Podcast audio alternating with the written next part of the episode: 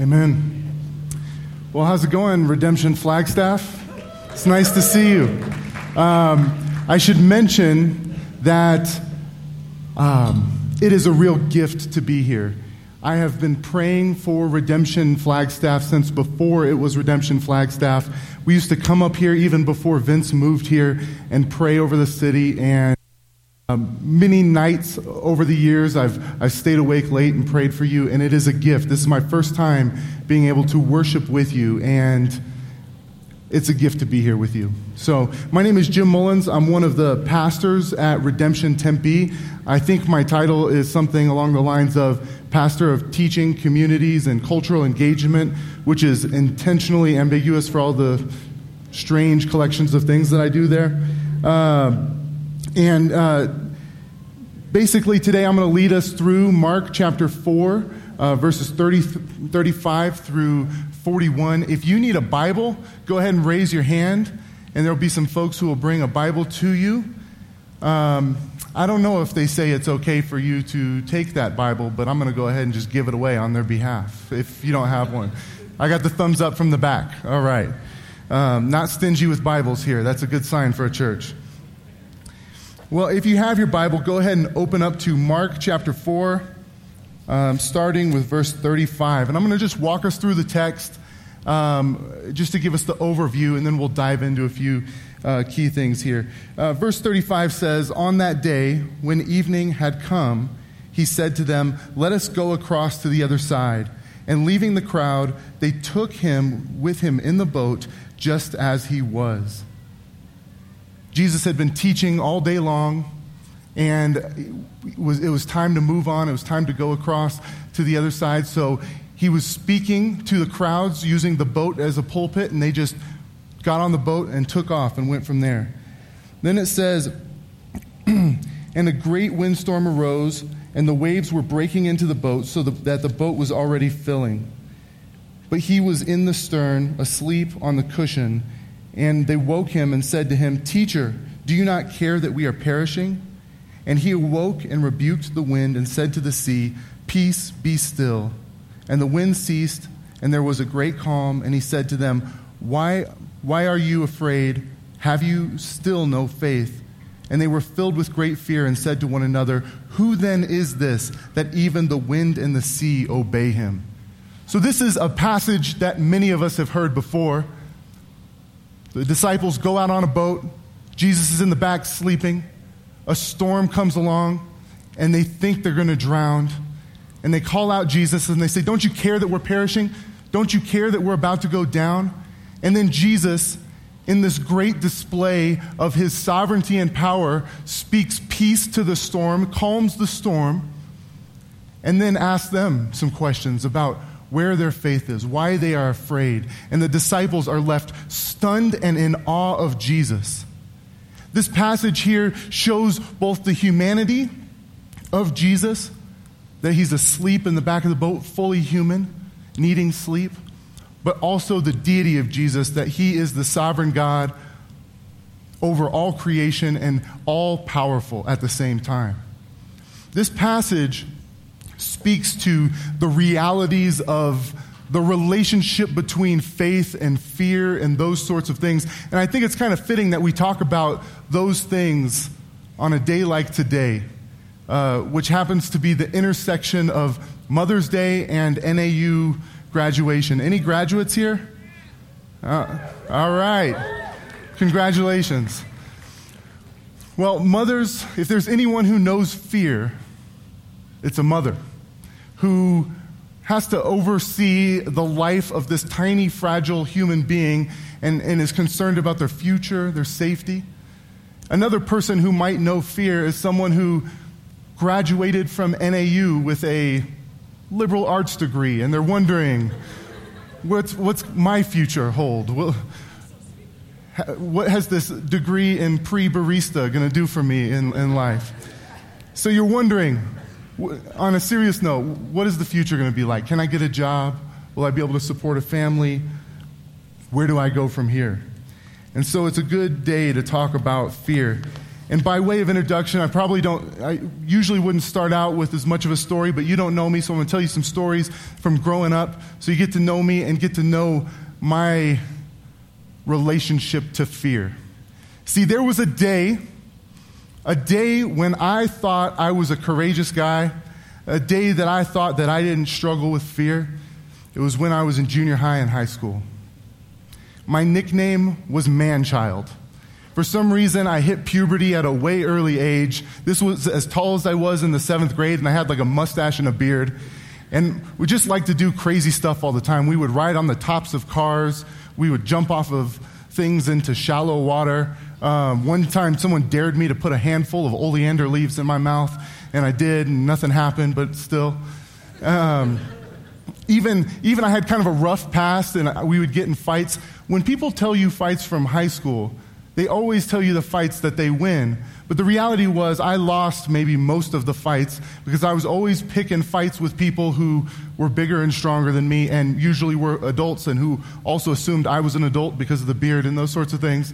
And so if you notice my funny looking nose that is, goes in different directions, that's because of some of those things. Now, I grew up priding myself in the fact that I wasn't afraid and I could do all kinds of stuff. And the reality was, that wasn't uh, faith or courage or anything like that.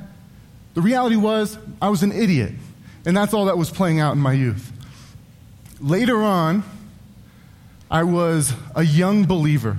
I'd come to know Jesus, and I wanted Jesus to be known to the ends of the earth.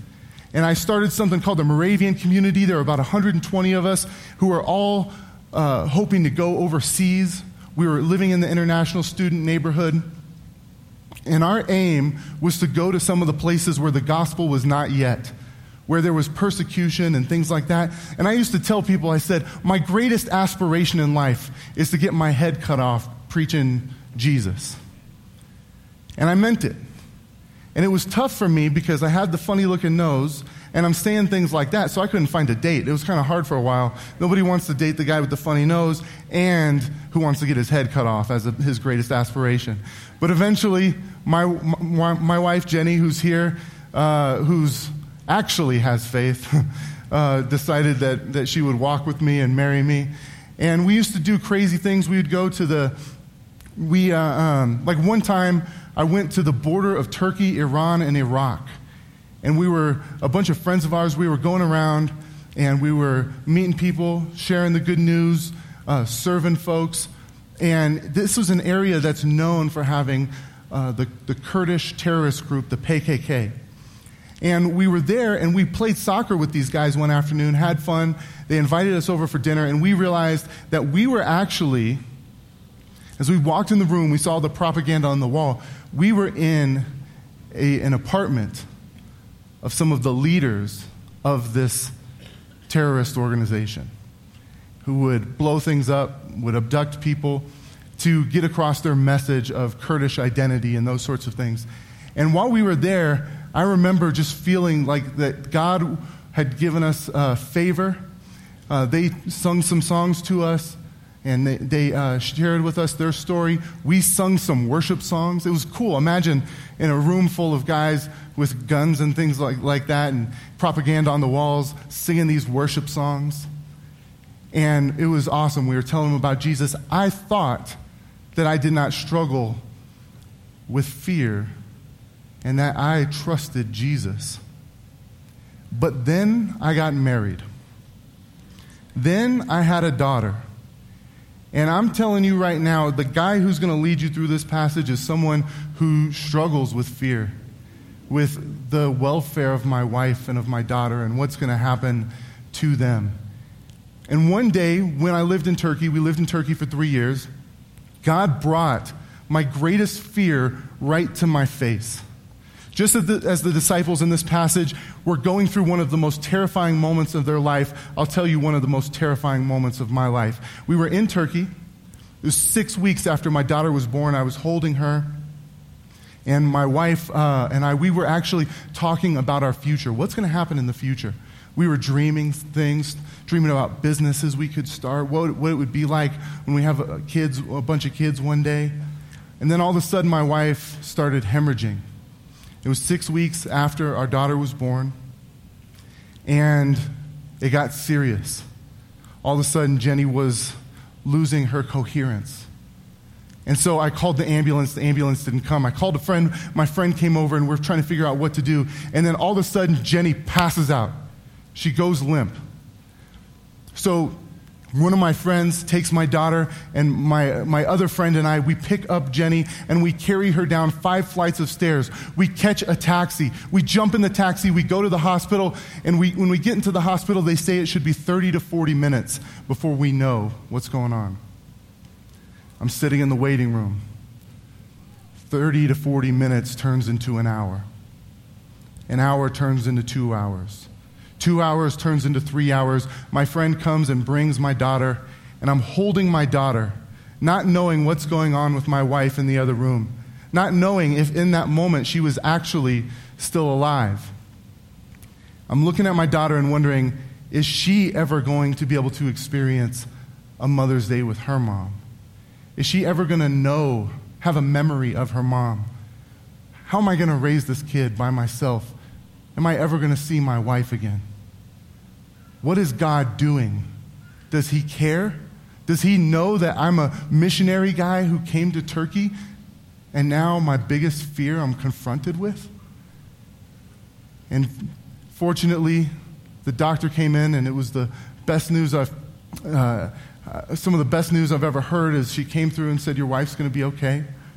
But in that moment, I was forced to wrestle with the big questions of life to be honest. And I think in the crazy moments of life, that's when we ask the big and honest questions. And that's, um, in many ways, what's happening to the disciples today. So I'm going to ask three of those questions and reflect on those questions according to the text. And the three questions are these Number one, does God care? Number two, is God strong enough to help me? Number three, what is there to be afraid of? So let's start with number one. Look at verse 35 and 36. Mark chapter 4, verse 35 and 36. It says, On that day, when evening had come, he said to them, Let us go across to the other side. And leaving the crowd, they took him in the boat just as he was, and other boats were with him. So Jesus had been teaching all day long. And it, it was evening time, and Jesus was exhausted. He's, he's in the boat. They had moved the boat into to the, um, out into the water, and he was, he was standing on the boat as sort of a platform or a stage or a pulpit, and he's preaching to people. And you can imagine, it says they, they left just as he was. Basically, at the end of the day, Jesus didn't get out of the boat and shake hands and greet people or anything. He just said, okay, teaching's done, let's go. And he just sat down and the boat took off. And these other boats were with him, and the disciples were with him. He's exhausted. Our God, who's fully God, but also fully man, experiences the full humanity with us in the carnation, and he's asleep in the back of the boat. And they're traveling through the night, which is interesting because the Sea of Galilee was known as being a dangerous sea. The disciples knew it, and they're traveling in the middle of the night with limited visibility. Verse 37 and 38. It says, And a great windstorm arose, and the waves were breaking into the boat, so that the boat was already filling, but he was in the stern, asleep on the cushion. And they woke him and said to him, Teacher, do you not care that we are perishing? See, the, the great windstorm, the, the word that's used there actually has this connotation of like a mini hurricane. The Sea of Galilee was known for these horrible storms because you had these high cliffs that would almost be like a wind tunnel and that would knock boats over and push them over completely. And you had the interchange between the warm water of the Sea of Galilee and the cold air of Mount Hermon. And there are the, were these sudden storms that would come upon people in the Sea of Galilee. Even today, Palestinian fishermen call it the Sharkia, the shark storm that comes and snatches you up and, and knocks you over.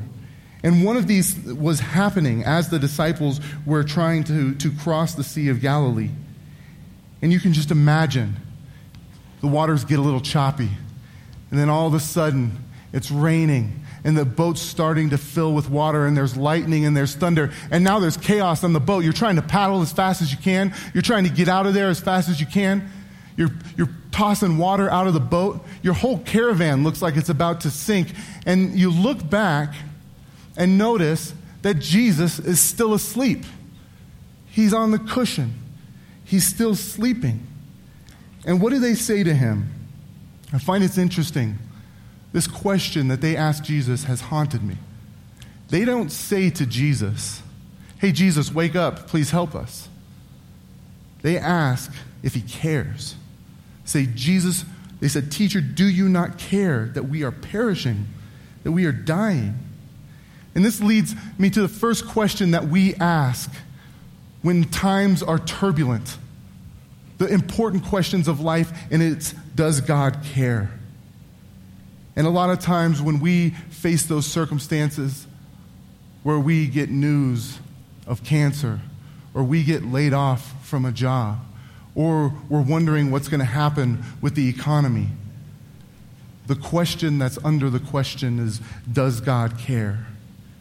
And we all ask it at various times. Right now, in a Flagstaff hospital, there's a man who's perched on the on the railing of his wife's bed, listening to the doctor describe the cancer, and he is saying, Jesus, do you not care that we are perishing? Trembling right now in a Flagstaff living room is a little boy who wishes that his father's fists would become a hand on the shoulder, and he is asking, Jesus, do you not care that I'm perishing?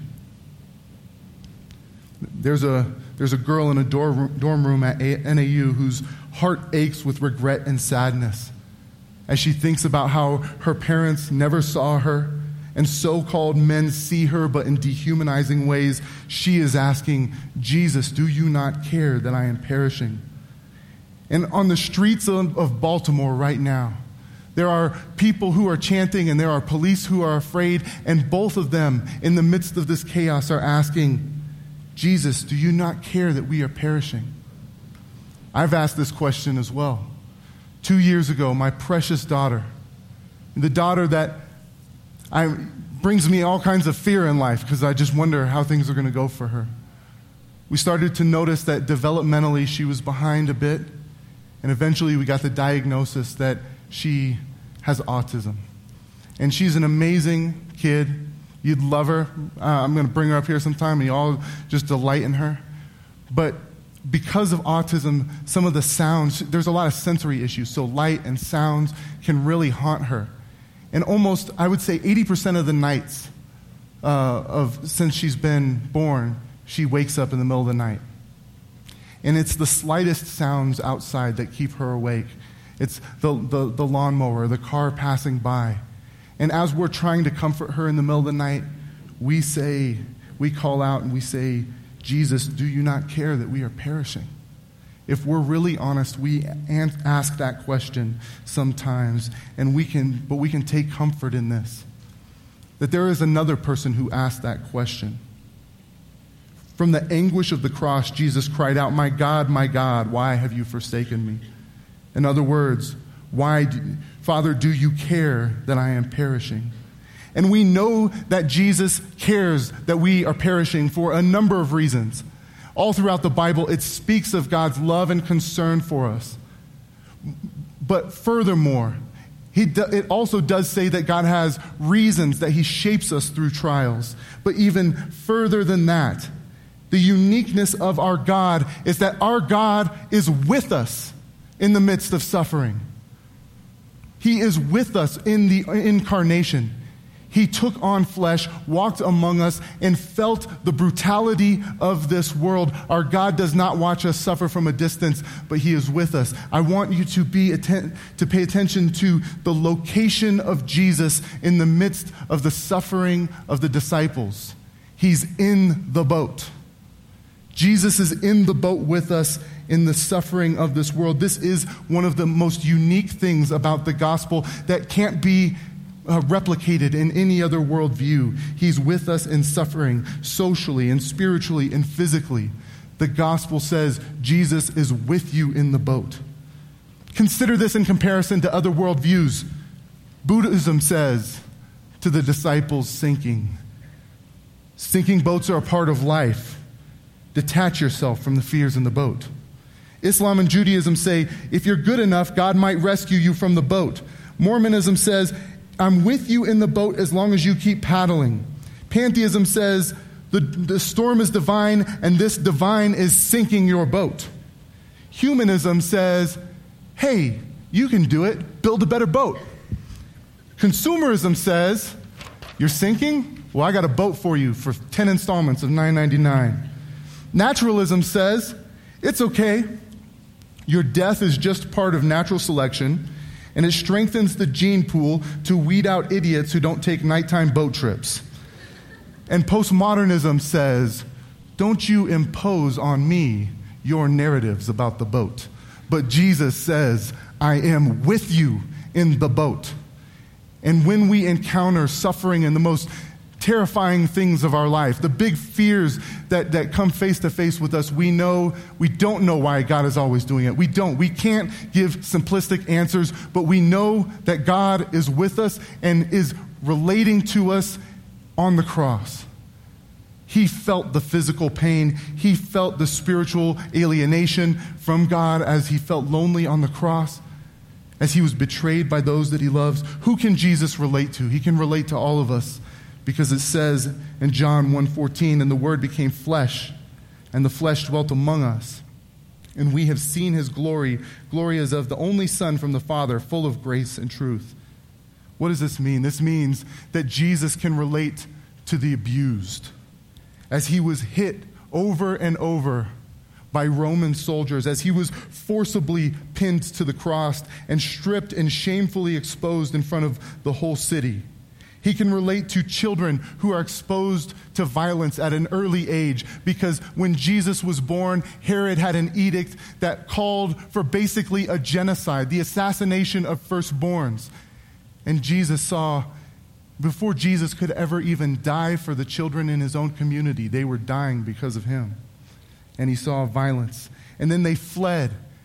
Can you and I relate to the refugees in Syria? Can we relate to, to refugees right now in Iraq? No, we can't. Many of us can't. But Jesus can because he fled to Egypt, holding his mother's hand, fleeing the only place that he had known his memories and going to a place completely foreign to him, Jesus was a refugee. He can relate to the refugees. He can relate to those who experience homelessness as the one who's the sovereign Lord and creator over everything, who owns everything. He had no place to lay his head and depended on the hospitality and generosity of others. Jesus can relate to the isolation and loneliness as he sat in the Garden of Gethsemane, facing imminent death the next day, and his friends asleep and betraying him. Jesus can relate to the physical pain of those who suffer from injury and disease. See, the very hands that were pierced are the ones that reach out to those who struggle with arthritis. He walks among the paralyzed with feet that were immobilized on a wooden beam. And with lungs filled with blood, he preaches peace to those with stage five lung cancer. Our God is with us. Does he care? Yes. He cares because he's with us. And this is the uniqueness of the gospel. He enters into our suffering. But that leads us to the second question Is God strong enough to help me? Is God, maybe you believe that he loves you, but you're still going through some stuff. Jesus has not said to the circumstance in your life, Peace, be still. He has not calmed the storms that you are facing. And we wonder, is he strong enough to help me? Well, we see in Mark 4:39 a resounding yes. It says, "And he awoke and rebuked the wind and said to the sea, Peace, be still. And the wind ceased, and there was a great calm." This isn't Jesus giving a quiet suggestion to the wind and the waves. This is him rebuking them. The word here is muzzled. He put a muzzle on the storm that was happening there. Jesus wakes up and with his very word takes a hurricane and shows the hurricane a greater hurricane. Jesus is fully God. He is the source of all power, Lord over all creation, and with his very word, he can calm the storm and every other crazy, painful, difficult, fearful circumstance that is in our lives. Now, he literally called, calmed the storm, but in doing so, he was also doing something symbolic. You see, throughout the Old Testament, the Jewish people were terrified of the sea. They did not like the beaches. They were terrified of the sea. The sea had become symbolic of all that is evil and chaotic in the world. So there are these promises throughout the Old Testament that one day God's going to come and he's going to get rid of the sea. Now, with Western eyes, when I first read some of these promises, I was really disappointed in that. Like, Jesus, why would you get rid of the ocean? The ocean's cool, man. Like, don't get rid of the ocean. But imagine what the sea was like to people in that day who didn't have GPS. There wasn't a Coast Guard. And if you had to travel or make your living in the sea, there are a bunch of things in there that you don't know what, if they want to eat you, if you, you can drown, you can get lost. And so it was the symbol of, of that which was terrifying to them. And, and we see also that, that what Jesus is doing here is he's, he's literally calming the storm, but he's signaling to the disciples that the one that you've been looking for, the one who calms the sea, who gets rid of the sea, is the one who's here today. Many of us, though, we haven't experienced that power in some of our present suffering. And Scripture speaks to uh, the many ways that God is using our suffering in this present time. But my friends, I'm telling you, a day is coming when it's going to be done. The day when God comes and restores all things and wipes every tear away from every eye. It's in Revelation 21. Revelation 21, verses 1 through, through 5. If you, go, you can go ahead and turn there if you'd like. It speaks to the day when, it, when the, all the storms finally are calmed. Verse 1 says, Then I saw a new heaven and a new earth. For the first heaven and the first earth had passed away, and the sea was no more. The new heavens and new earth, when Jesus returns and restores all things, says that the sea will be no more. Cancer will be no more. A fear of a failing economy will be no more. Worry about a child's future will be no more. Broken relationships will be no more. God will one day do away with all that is broken and restore everything. At the center of it, in verse 2 and 3, it talks about God's presence being with us, that heaven and earth go together in the same boat. And that God will vanish all death and all pain ultimately in verse 4 and 5, where it says, He will wipe away every tear from their eyes, and death shall be no more. Neither shall there be mourning or crying, nor pain anymore, for the former things have passed away. And he who was seated on the throne said, Behold, I am making all things new. No more tears.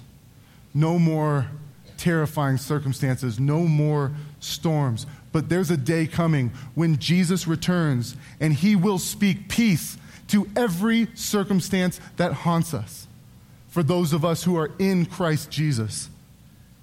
There's a day when he renews all things and makes all things new. And just as Jesus rebuked the storm, there's a day coming when he will restore the whole world.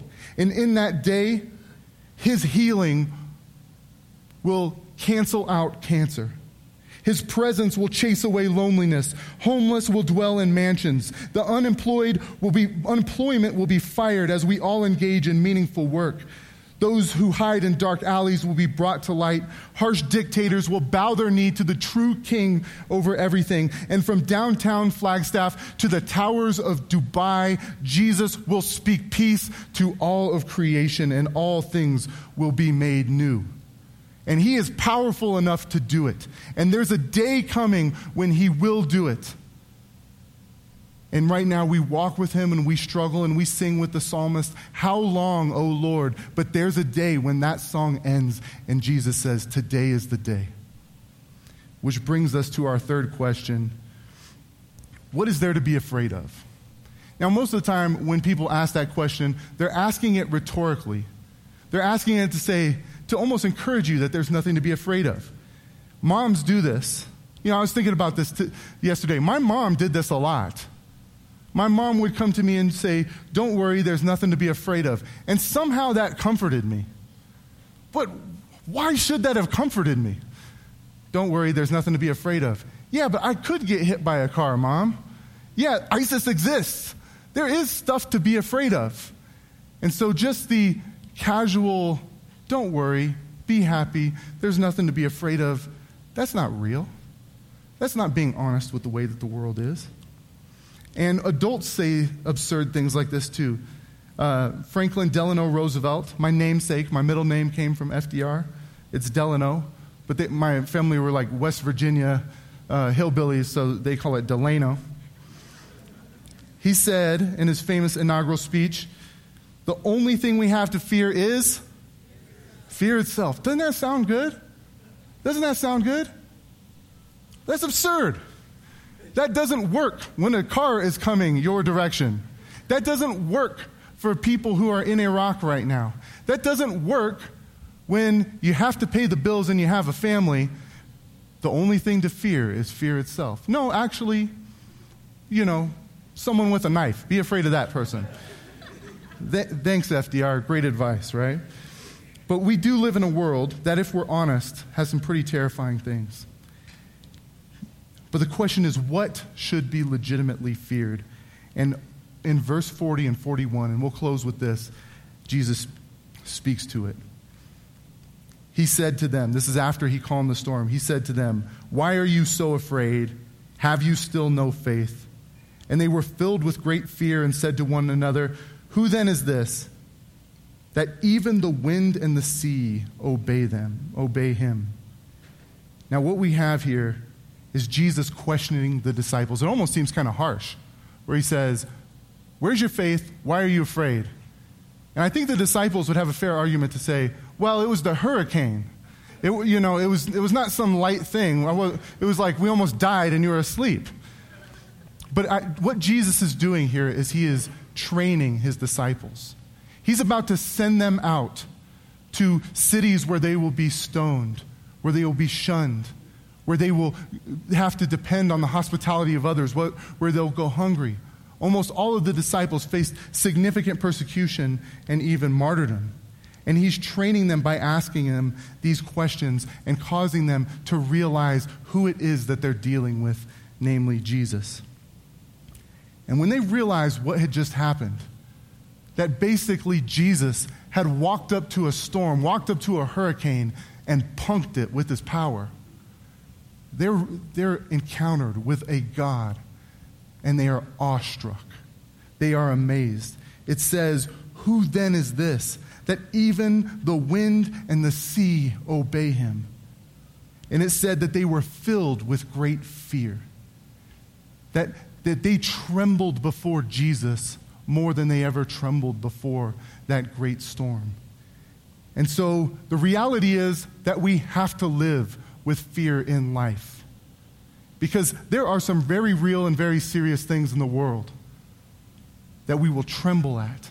But if there is someone who's greater, who's stronger, who's overcome those things, one that is a greater hurricane than that hurricane, and we can tremble at him, we can live a life free from the fears of this world, trembling in awe of the one who knows how to deal with them. We can either live in with a fear that paralyzes or a fear that catalyzes. A fear where we are terrified of the world and we're trying to just save and preserve ourselves. It's a life that's filled with a lot of hand sanitizer, a lot of sleepless nights, and a lot of hoarding of money. Or we, the fear that catalyzes, the fear of the disciples here, where they found something greater to be in awe of, namely the sovereign Lord Jesus who's sovereign over all of creation. And their fear of him, their reverence of him, catalyzed them to go live all of life all for Jesus, to bring the good news to the ends of the earth, to seek the shalom of the city without regard to fear, to be generous, to give of their time, their money, their skills And if we as a church, as Redemption Church as a whole, and you as Redemption Flagstaff can be gripped with the awe and the fear of God, you will fill this city with generous time, money, and skills for the flourishing of Flagstaff. You will live all of life, all for Jesus. You will enter into vocational fields to bless rather than to preserve yourself. You will stay in Flagstaff and, and work crazy jobs knowing that God is your provider. You will speak the truth in love even when it's hard and people don't want to hear it and they may shun you for it. If we learn to tremble before Jesus, we will engage the world without fear of the things in this world because we know the one who has overcome the world and is the storm that's bigger than all of the storms. Let's pray. Father, I thank you for Redemption Flagstaff, and I thank you for us as a church um, that you have placed my friends here in this city in this time. And God, I just pray that they would be enamored with you, enamored with your greatness and strength but also of your humanity that you came and experienced the fullness of all that we are afraid of. You are the greater fear that casts out all the other fears and help us to tremble before you and trust in you. In Jesus' name, amen.